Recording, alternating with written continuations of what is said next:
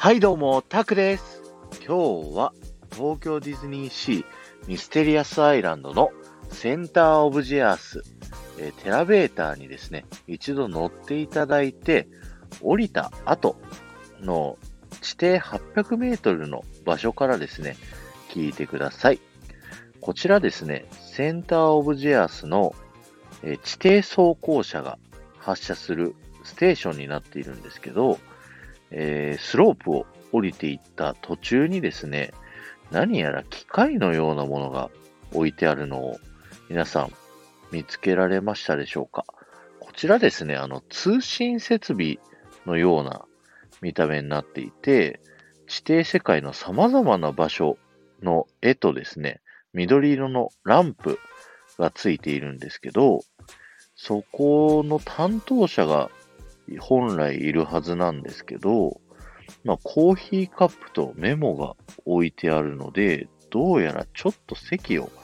外しているみたいですね。で、よーく耳を澄ませていただくとですね、何やら通信の音声のようなものが入っていますね。こちらはですね、ベースステーション、ベースステーション、応答願います。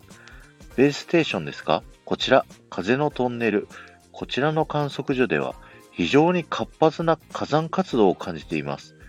活動が収まるまでは出発は中止した方が良いと思われます。というですね、何やら大変なことが起こっているような通信が来ているんですけど、ただですね、こちらに本来いるはずの担当者がいないためですね、えー地底走行車を出発させているキャストの方たちはですね、全く気づかずにゲストを地底の世界の探検にどんどんどんどん出発させてってるんですよね。いやー、大丈夫ですかね？皆さん、あの、火山活動が活発になっているということで、この先一体どうなるんでしょうか？というのが、このセンターオブジアースの始まりのストーリーになるんですね。